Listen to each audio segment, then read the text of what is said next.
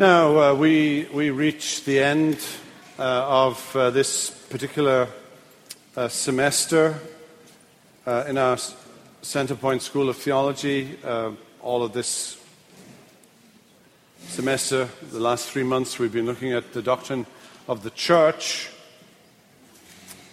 And tonight I want us to think about the church and the world.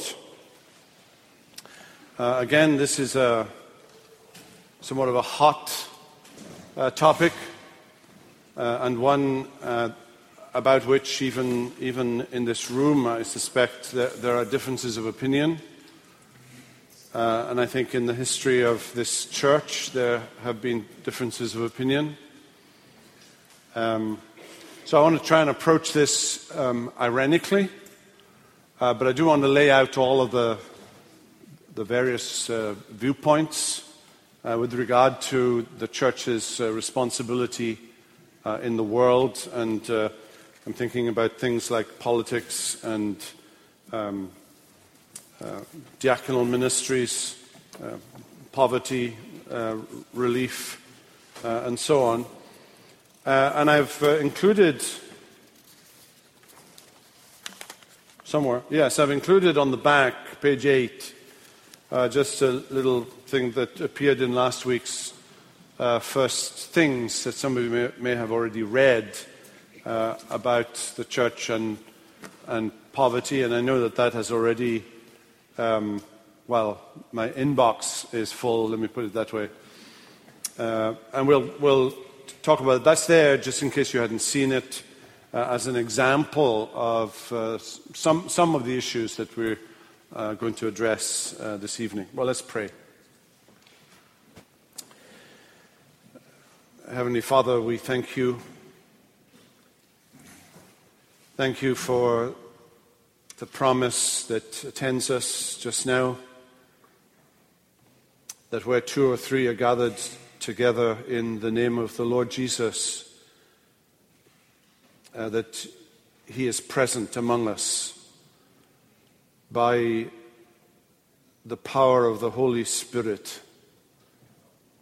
And we pray, Lord, as we think about our relationship as brothers and sisters in the church, and as we think about what the church uh, means, not just to us, but to the community in which you have uh, placed us, uh, we want you to guide our thoughts and direct our minds uh, as we reflect on uh, what others have said about the influence of the church in the world.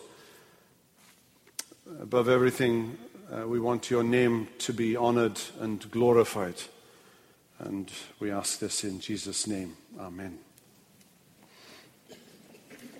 Now, there's a somewhat uh, provocative comment, uh, quotation on uh, the front page from uh, Robert Murray M'Cheyne uh, about uh, church and, and its influence in, in the city and its influence in the realm of poverty.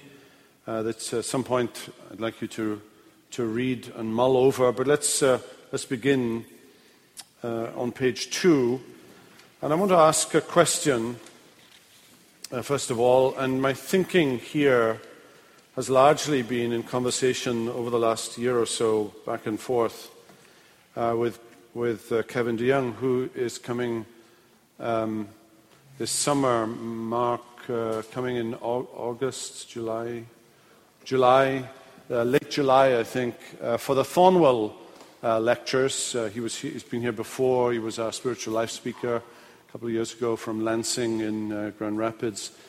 And uh, Kevin has uh, done a great deal of thinking, along with Greg Gilbert, uh, on uh, the church uh, and mission. What is the mission of the church? And, and he and I have been having a back and forth um, conversation about it. So some of my thinking here is influenced by some of his thoughts, for sure. And uh, first of all, I want to, uh, in this table, we've got a contrast here between uh, the Great Commission on the left hand side and the cultural uh, imperative on the right hand side, uh, Matthew 28 18 through 20, and Genesis 1 28. There's a similar verse uh, in Genesis 1 22. Uh, let's quickly uh, remind ourselves of the Great Commission. What is the Great Commission? And the Great Commission is not uh, that you're supposed to go into the world and make uh, converts uh, or, or go into all the world and get people saved or, or some such thing. Um, I, if I had a penny for every time I heard uh, the Great Commission misquoted, uh, I would be a rich man. Uh, there are, in fact, uh, four verbs in the Great Commission one imperative and three participles, and it's very important to see first of all, the difference between those verbs and to see the fact uh, that in the participles there are three things uh, that uh, is laid upon the church as part of its mandate. So Jesus said, uh, Jesus came and said to them, All authority in heaven and earth has been given to me. Go therefore and make disciples uh, Uh, of all nations, baptizing them in the name of the Father and of the Son and of the Holy Spirit teaching them to observe all that I have commanded you, and behold, I am with you always to the end of the age. The imperative in the Great Commission is to make disciples. That's the mandate that's given to the church. We are, we are to make disciples. So, um, if you're asked, as I'm frequently asked uh, by um, all kinds of people, uh, does your church engage in discipleship? Well, if the answer to that is no, then we're failing at number one. Because the primary task of the church is making disciples, uh, making disciples. So discipleship in some form or another has to be a priority in the ministry of the church. And every part of church life whether it's teaching Sunday school or teaching a ladies' Bible uh, um, Sunday school class, uh, or, or, ministering to young adults, or ministering uh, to uh, um, maturer adults, let me put it that way. Uh, whatever it is, college ministry, whatever it is, it, it is all about making disciples. Uh, that's the imperative. And then there are three participles going, baptizing, and teaching. Going, baptizing, and teaching. Uh, so making disciples then involves teaching, and the teachings of Jesus apply to every sphere of life. Discipleship involves submission to the kingship and lordship and rule of Christ. All authority in heaven and earth is given unto me. And disciples are subject to the kingship of Christ. So becoming a Christian in medicine, in politics, in construction, or in the arts uh, is quite, uh, quite in vain uh, unless Christ reigns uh, in that vocation. Uh, and then discipleship is a perpetual activity uh, of the church until Jesus returns. Lo, I'm with you always to the end of the age. Now, I'm, I'm saying there's more to the Great Commission than simply preaching the gospel, understanding that in its perhaps simplest form, preaching the gospel and getting people saved.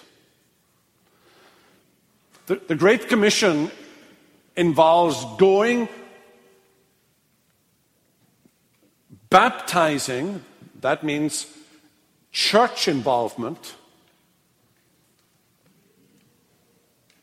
Right, part of the mission of the church, part of the burden laid upon the church, has an ecclesial dimension. Baptizing as a sign and seal of the covenant of grace and initiation into the covenant community. and teaching them. And teaching them what? Teaching them to observe all that I have commanded you. And if Jesus has commanded you to be Christians in the community, if Jesus has commanded you to be salt in the community, if Jesus has commanded you to be a light in the community, if Jesus uh, has commanded you to engage in specific ways as a community, as a baptized community, then this is going to have implications for the church and the world. Right, so the Great Commission, well, hold those thoughts there. Go to the right hand column, the cultural mandate, Genesis 1 28.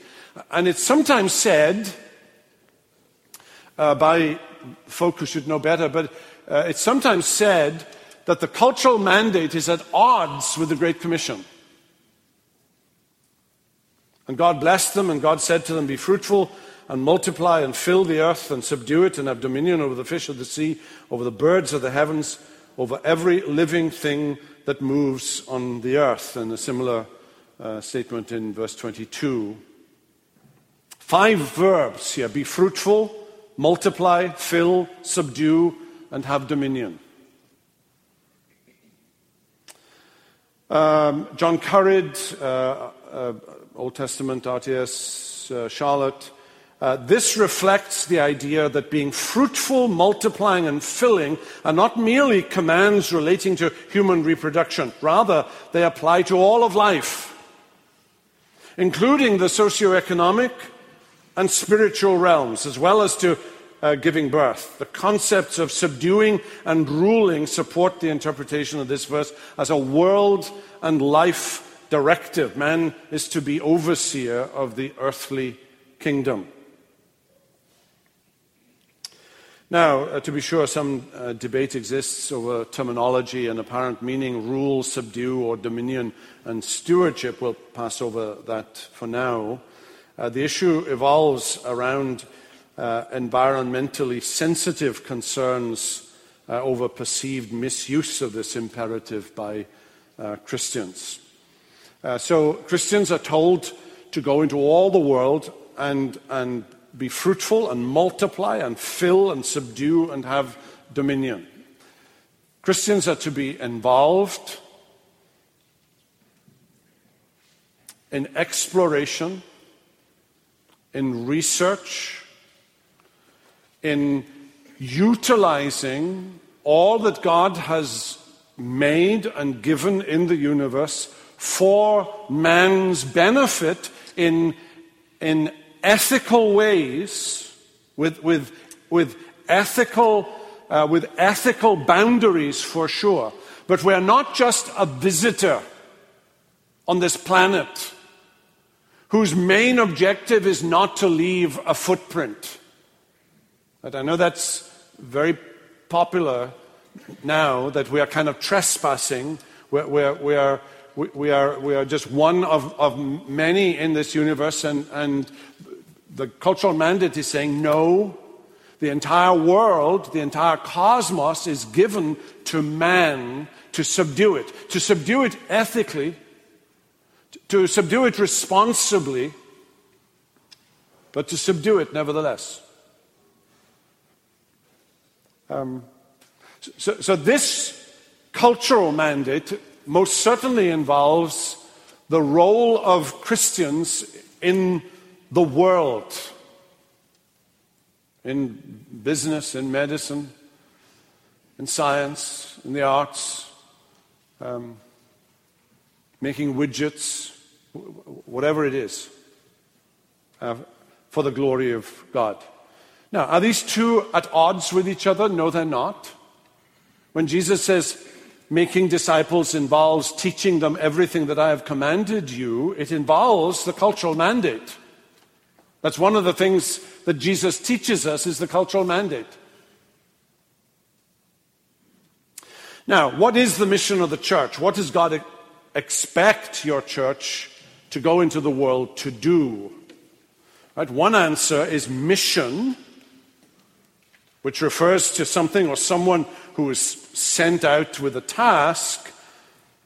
And, and, and the church here is the corporate body of Christ, both worldwide and, and the local congregation. Uh, what is the mission of the church? Uh, just a quick uh, word uh, here about the word missional. Oh, if you're at all trendy and, and, and, and noting uh, how terminology changes, uh, all of a sudden uh, in the last 10, 15 years, everyone's talking about being missional. And missional means different things to different people. Right? Missional is one of those like wax noses that you can mold and shape into whatever it, it, means whatever whatever somebody wants it to mean in that context it's, it's not a word that has a definite meaning although it's often used as that sometimes i think missional simply means i'm into mission as a way of life i'm passionate about mission but that doesn't tell you what that mission is sometimes it means something like you need to get out of that holy huddle and and be something in the community. Do something, or actually do community, whatever that means. Uh, sometimes it means a passion for renewing the city. But that can, right, passion for renewing the city, uh, trying to support uh, local business, uh, trying to uh, revitalize downtown, all, all of it laudable, can, in the minds of some, marginalize what is the primary function of the church, and that is mission, making disciples, preaching the gospel. So, so, there are some extremes here. On the one hand, and, and let me put it in its most extreme form, uh, there, are, there are those who suggest that Christians, as a church, should not be concerned about suffering in the world. Our concern should be about the church and, and, and members of the church, but the church ought not to have a concern for suffering in the world at large. Uh, soup kitchens, uh, poverty relief, um, yes, okay to have a hospital in Pakistan, but not okay to have a hospital in Colombia, putting it at its most extreme uh, form here. Uh, ch- Christians, by which I mean church, should only focus on evangelism. Right? These are extremes. These are, these are uh, notions that are held, and they're held by folk, well, they're probably held by folk in this church. They're certainly held by reformed folk. In, and, I'm, and I'm putting it in its most extreme form. Let me say uh, that the gospel must be front and center in the church. That's an absolute, that's an absolute line over which you cannot cross. The gospel must be front and center uh, in the church. So the priority here must be the Great Commission. Else, if that's not the case, the cultural mandate will simply morph into another social gospel. Uh, we've seen the effects of, the, of, a, of a, social gospel divide, divide of uh, the Great Commission. And what happens in the wake of it, churches die.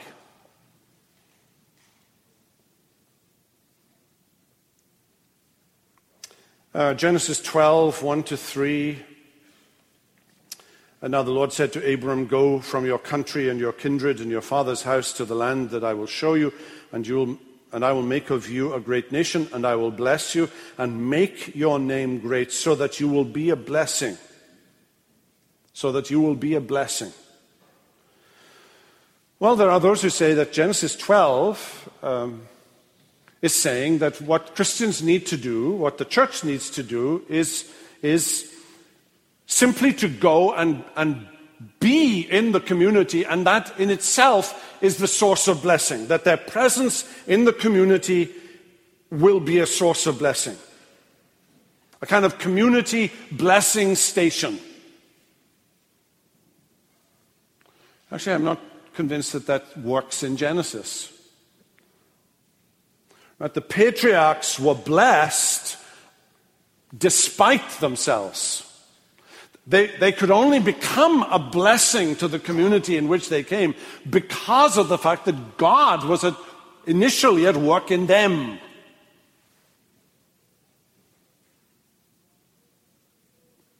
Uh, Luke 4 16 through 21, uh, and this is Jesus. He came to Nazareth where he had been brought up. And as was his custom, he went to the synagogue on the Sabbath day and he stood up to read. And the scroll of the prophet uh, Isaiah was given to him.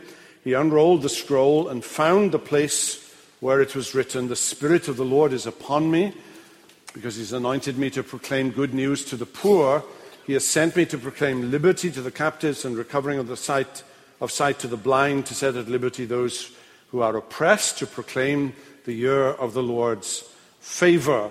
And he rolled up the scroll and gave it back to the attendants and sat down. And the eyes of all in the synagogue were fixed on him. And he began to say to them, Today this scripture has been fulfilled in your hearing. It's one of those uh, wonderful moments in the life of the Lord Jesus. Uh, for another occasion, but what's fascinating about that is where he stopped reading in Isaiah. If, if you keep on reading in the passage in Isaiah, uh, that, that, the next verse had not been fulfilled. Right? He, he stopped at a certain point, rolled up the scroll, and said, Today, this is fulfilled in your ears. Um, some, some say, well, there you have it, that the primary mission of the church, because it was the primary mission of Jesus, is feeding the poor. Well, hardly.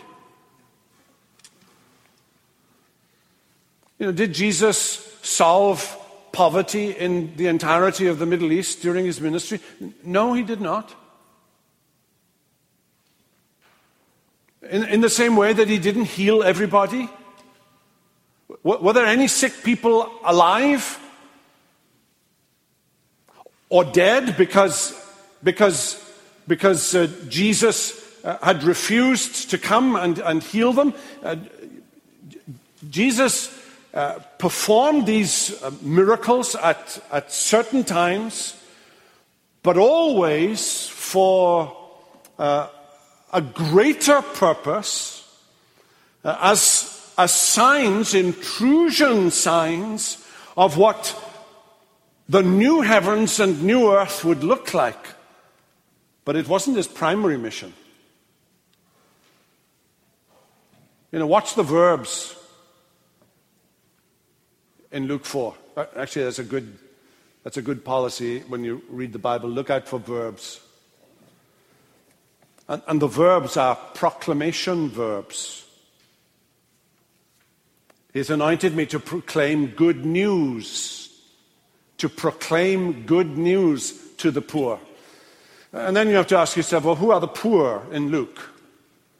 Well, lots of studies have been done uh, on this. Some very specialist studies have been done on uh, Luke's understanding of poverty. And it's not at all clear that poor here means economically poor. And by and large, I think in Luke, poor means spiritually poor.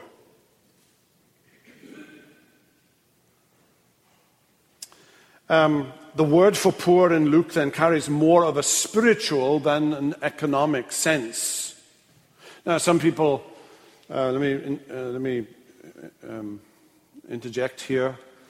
Uh, does the church have um, um, a responsibility uh, to um, engage in ministry to the poor, poor at large, not just poor within its congregation? And, and in the article at the end, uh, I've I've talked a little bit about uh, how there are s- spheres of influence, and one of the principles that we apply in life is uh, you, know, you look after your family first, you look after the church first, and, and, then you move from there into the community. Um, but where is that community? Uh, especially in an age of uh, email and internet, you know, I get letters from somebody in Nigeria almost every day uh, looking for, for money. Uh, what is my responsibility to that? Uh, and we have to engage in some discernment. We have to engage in, in, in uh, some, some measure of wisdom uh, about this. Uh, I, I, sit on the board of the cooperative ministry here in town. So where I stand on this uh, is, is, is public knowledge. Uh, I, I feel the church has some responsibility to the community in which it is found. Uh, we cannot own a block and a half of this city and say we have no responsibility to the rest of the city. Uh, we do have a responsibility to the rest of the city, and the first and primary responsibility, what this city needs, is what Baltimore needs, is the gospel. God bless those people who are trying to preach the gospel in those, uh, in those streets uh, tonight. Uh, by gentle word of mouth, maybe handing out tracts in, in a situation of enormous uh, need. But it's what this city needs too. But it needs more than that. And, and if this church, for the sake of this church, at its most minimal level, for the sake of this church and this community, we have a responsibility to the community in which we find ourselves. And, and, and, and meeting that poverty relief is an enormously complicated issue. It's enormously complicated. And, and cooperative ministry may not be, and, and many other ministries, uh, let me just talk about the one that I'm personally involved in. Uh, cooperative ministry may not do it in the best way. It, it, it, we're engaged in some reform. Some, some very positive changes have taken place uh, in the last uh, couple of years, trying to bring the gospel back into diaconal ministry. Uh, some people raise uh, Geneva, for example, as, an, as a classic example of the church's responsibility in the community. Actually, it's not as simple as that. Yes, in Geneva, uh, when Calvin came into Geneva in, in the 1530s, um, many of the churches were closed down. Uh, there were eight, nine churches in the city, uh, and, and, they were whittled down eventually to three. Uh, one of them was ch- turned into a hospital.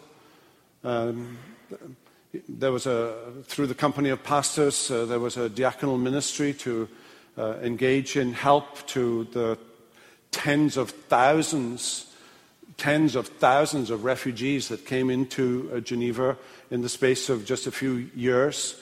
Uh, it's fascinating to see um, some of the decisions that they made in terms of what they would be given and what they would not be given and how long they would be given it for and the insistence that they should try and get a job and be entrepreneurs about it, uh, and so on, and, and uh, some, some difficult decisions. But, for, but the, the truth of the matter is, for Calvin, Calvin's ecclesiology is not, it's not the ecclesiology of First Presbyterian Church. Geneva was, the, was Calvin's parish. Um, that's part of the problem that Calvin had about who could and who couldn't partake in the Lord's Supper. Um, because uh, the truth of the matter is, I think that the entire city was viewed as the parish. Uh, so it's not as clear cut uh, in, in the Geneva instance um, that Calvin is saying here is a classic example of the church's responsibility to those who are outside of the church. I think for Calvin, the entire city was in some form or another within the church, and certainly he had a complex relationship uh, with the city of uh, Geneva. Now, there are some polar views uh, of uh, the church's mission, uh, two of them in particular. One uh, I want to call, and which is called Neo Kuyperianism, uh, and the other uh, tends to be called Two Kingdom View, which is closely related to the spirituality of the church um, view. all cards on the table here. The spirituality of the church view is mostly associated in Presbyterian circles uh, with James Henley Thornwell. And if you don't know who James Henley Thornwell is, uh, just don't tell anyone. Uh, come and ask me afterwards. Uh, but he's obviously significant for this church. Um, and his, his doctrine of the spirituality of the church uh, has, has, has, been, has been cited sometimes miscited and misused. Um, but let, us begin with the Neo Kuyperianism, uh, named, of course, after Kuyper, Abraham Kuyper, the Dutch uh, theologian of the late 19th uh, century, uh, who uh, was uh, for a period Prime Minister of, of Holland and uh, the editor for, for decades of the Dutch newspaper, Christian Dutch uh, newspaper. He formed um, the Free University uh, of Amsterdam, uh, which uh, still uh, exists to this day. And he's associated with this well known comment of his there is not a square inch in the whole, whole domain of our human existence over which Christ who is sovereign over all, does not cry, Mine. Uh, that's his, probably, his most famous uh, statement. Um, Kuyper then viewing uh, Christian responsibility as universal uh, because, because Jesus reigns over the entire universe. There is, there is no, at its, at its most extreme, there is no segregation between church and, and, and secular. Um, all of it, in one sense, is, is the domain in which the church must operate uh, in some way. So the church exists to be a light in the world uh, with a goal to renew uh, the cosmos uh, under the lordship and governance uh, of Christ uh, in every sphere in the arts, education, politics, economics, and so on. and that's going to have immediate implications for the involvement of the church in things like um, uh, poverty uh, and so on. So the church exists for that purpose.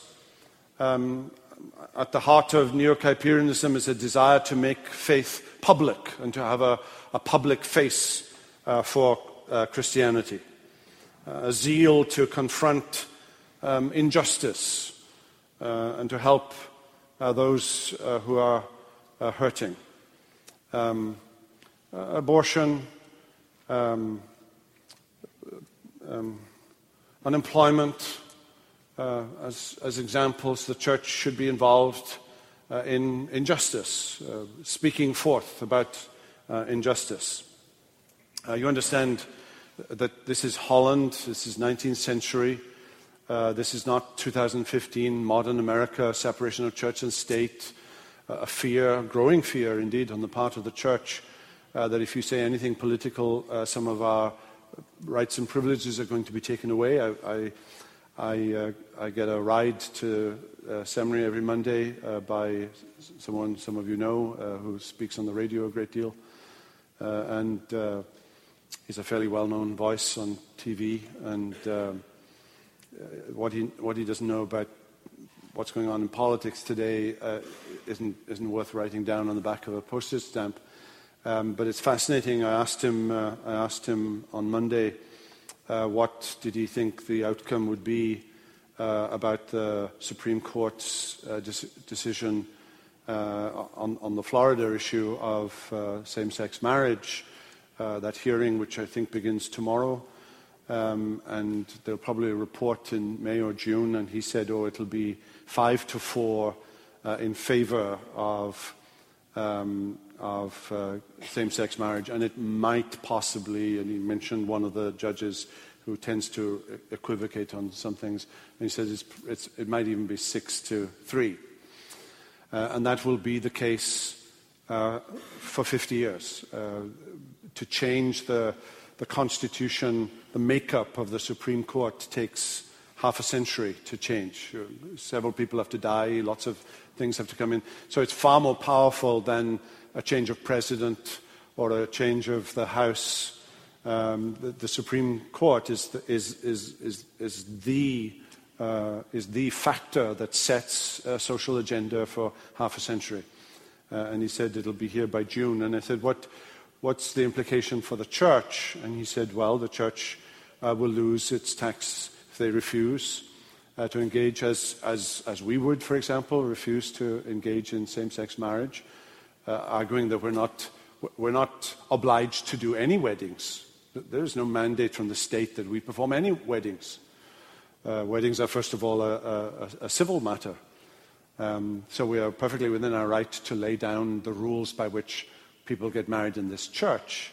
But there will be consequences if we do that, and the consequences will be that the church will lose its uh, tax exempt status, and and uh, postage, for example, that's uh, now sent at a much cheaper rate, uh, that will disappear, and many other things will, will disappear. And uh, uh, we need to be praying for that. But there's a fear that if you do uh, mention, as, as, I've just done here, but if you do mention these sort of things, that you are almost inviting the hostility of the world in doing so.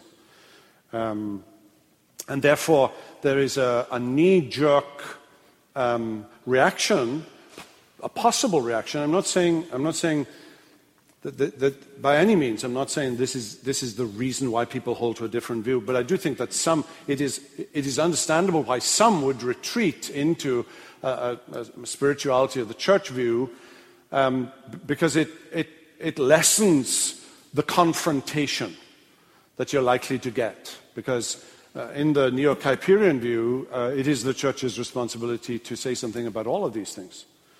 Um, uh, take seriously that Christianity is about more than sinners getting their ticket punched for heaven. Uh, sometimes blurs the distinction between common grace and special grace, sometimes blurs the distinction between general and special revelation, uh, can minimize personal redemption at the expense of cosmic renewal.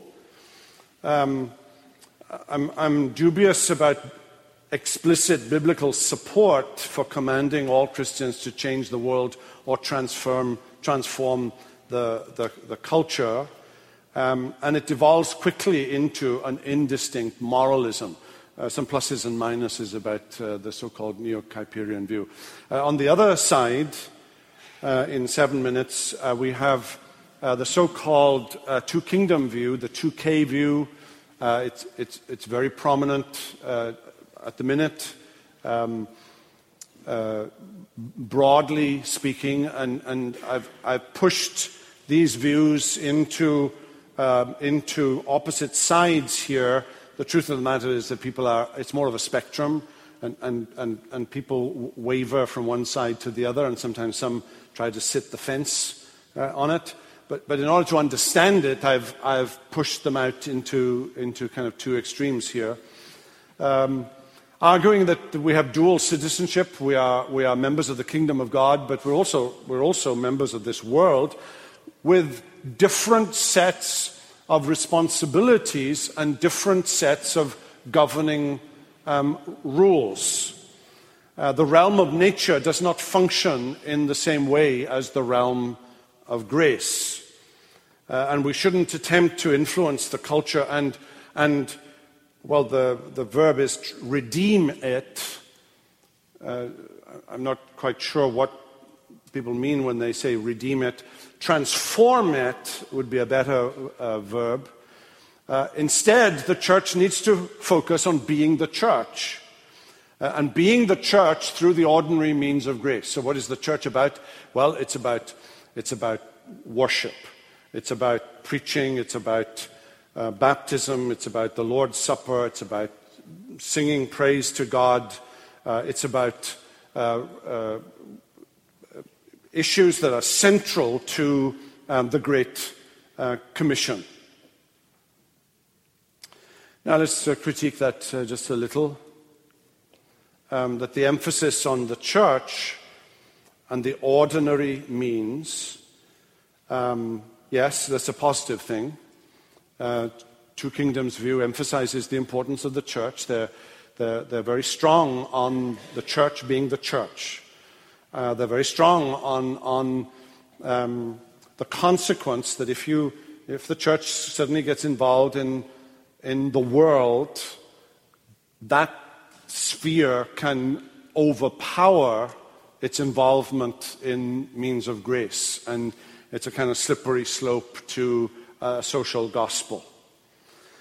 Um, it has a realistic assessment of the fallen nature of the world and, and uh, the dangers of some kind of utopian idealism. Um, you know, merely, merely hanging about in Starbucks and drinking a $7 uh, latte, frappuccino, whatever it is, uh, you know, isn't redeeming anything except, except uh, your, your, your Visa card. Um, uh, there's, a, there's a realistic, and, and, I think we were hearing a little of that on Sunday night in Sunday night's sermon. uh, a, a, realistic assessment um, that there is only so much that you can do in this fallen world. Um, it acknowledges that while Christians can do and should do many worthwhile things in the world, the church as a church has a more limited mandate. So the two, two kingdom view says Christians should be involved in politics, in the arts, uh, in ministry to the poor or whatever, uh, social reform, revitalizing the city, but not the church as the church. Th- that's the argument. Um, it, avoids uh, every year at General Assembly, um, and my experience has been uh, more in the PCA than in the ARP for sure, uh, but certainly in the PCA, um, which tended, surprisingly, I, I think this is changing, but it's because the PCA was a southern church initially, um, ruled by a spirituality of the church view, um, Thornwell's view, um, there, there's a reluctance in the General Assembly of the PCA to make pronouncements about social issues and moral issues and send, say, petitions to the president or, or, or whatever. Uh, in the denomination that I was in in Northern Ireland, uh, tiny and almost insignificant as it was, we were forever sending petitions uh, to uh, Parliament and the Queen and, and, anybody else who would listen about, about anything. Um, so there, there is a, a difference. Um, it avoids, the 2K view avoids endless, sometimes silly, pronouncements on all sorts of cultural and, and, and political matters. Um, it takes seriously the already and not yet uh, aspects of the kingdom uh, and understands every nice thing that happens in the world is not necessarily kingdom work. Um, it's also a bulwark against uh, theonomy and reconstruction, which I don't have time to explain, thankfully. Um, but uh, on, the other, on the other hand, um, the two kingdom view uh, displays an unwillingness to boldly call Christians to work for positive change in their communities and to believe that some change is possible. Uh, at its worst, uh, and, and this, is, this, is, an assessment that some would make, um, that the doctrine of the spirituality of the church uh, allowed the Southern Church uh, to punt, or worse, uh, on the issue of slavery in the 19th century, uh, arguing that this wasn't a church affair, this was a, a state affair. So, so, therefore, the church didn't have to say anything about it.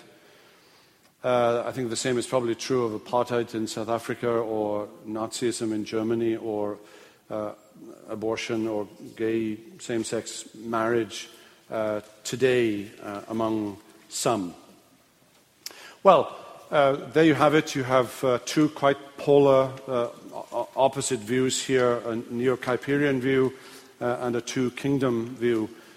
for my part, um, I, I, I, don't subscribe to the two kingdom view. I, I, subscribe to a, a, a modest form and a very modest form of uh, what I guess falls under the Neo Kuyperian uh, view. I, I, think the church, I think it doesn't make sense to me that individual Christians can get involved in something when the church, when a group of Christians, if it's 20 Christians or if it's 50 Christians or if it's 100 or 99% of the church body getting involved, where does it become individual Christians and church? I'm not sure where that line, where that distinction uh, takes place. And I think that if, uh, if we expect uh, to be welcomed and received uh, here in the community, we have a responsibility to that community.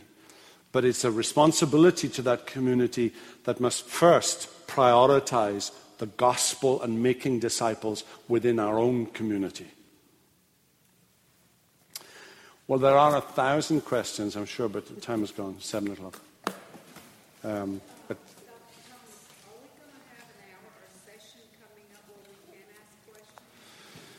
Yes, we'll, we'll think about where and when and how. But it's not going to be next week, because next week we segue into an entirely different, um, same time, same place, food, 6.15. Uh, we're going to look at 1st and 2nd Thessalonians over the summer. Uh, and uh, all the ministers will take part in that uh, at some point or another. But we'll be, uh, we'll be, we'll be examining 1st and 2nd uh, Thessalonians all, all summer. Same time, same place. Let's pray. Heavenly Father, uh, we thank you. This is a, an enormously important uh, topic with huge consequences, um, important issues uh, that affect us here in this community and our, and our place within this community. And uh, we pray, we pray for the church and for the elders, uh, for wisdom in a sense of direction uh, and, and goal uh, as we wrestle uh, with an understanding of how the cultural mandate and the Great Commission relate to one another. And we pray that we might be those disciples and the community of disciples who do uh, and engage in what the scriptures uh, call us to do and engage in. And we ask it for Jesus' sake. Amen.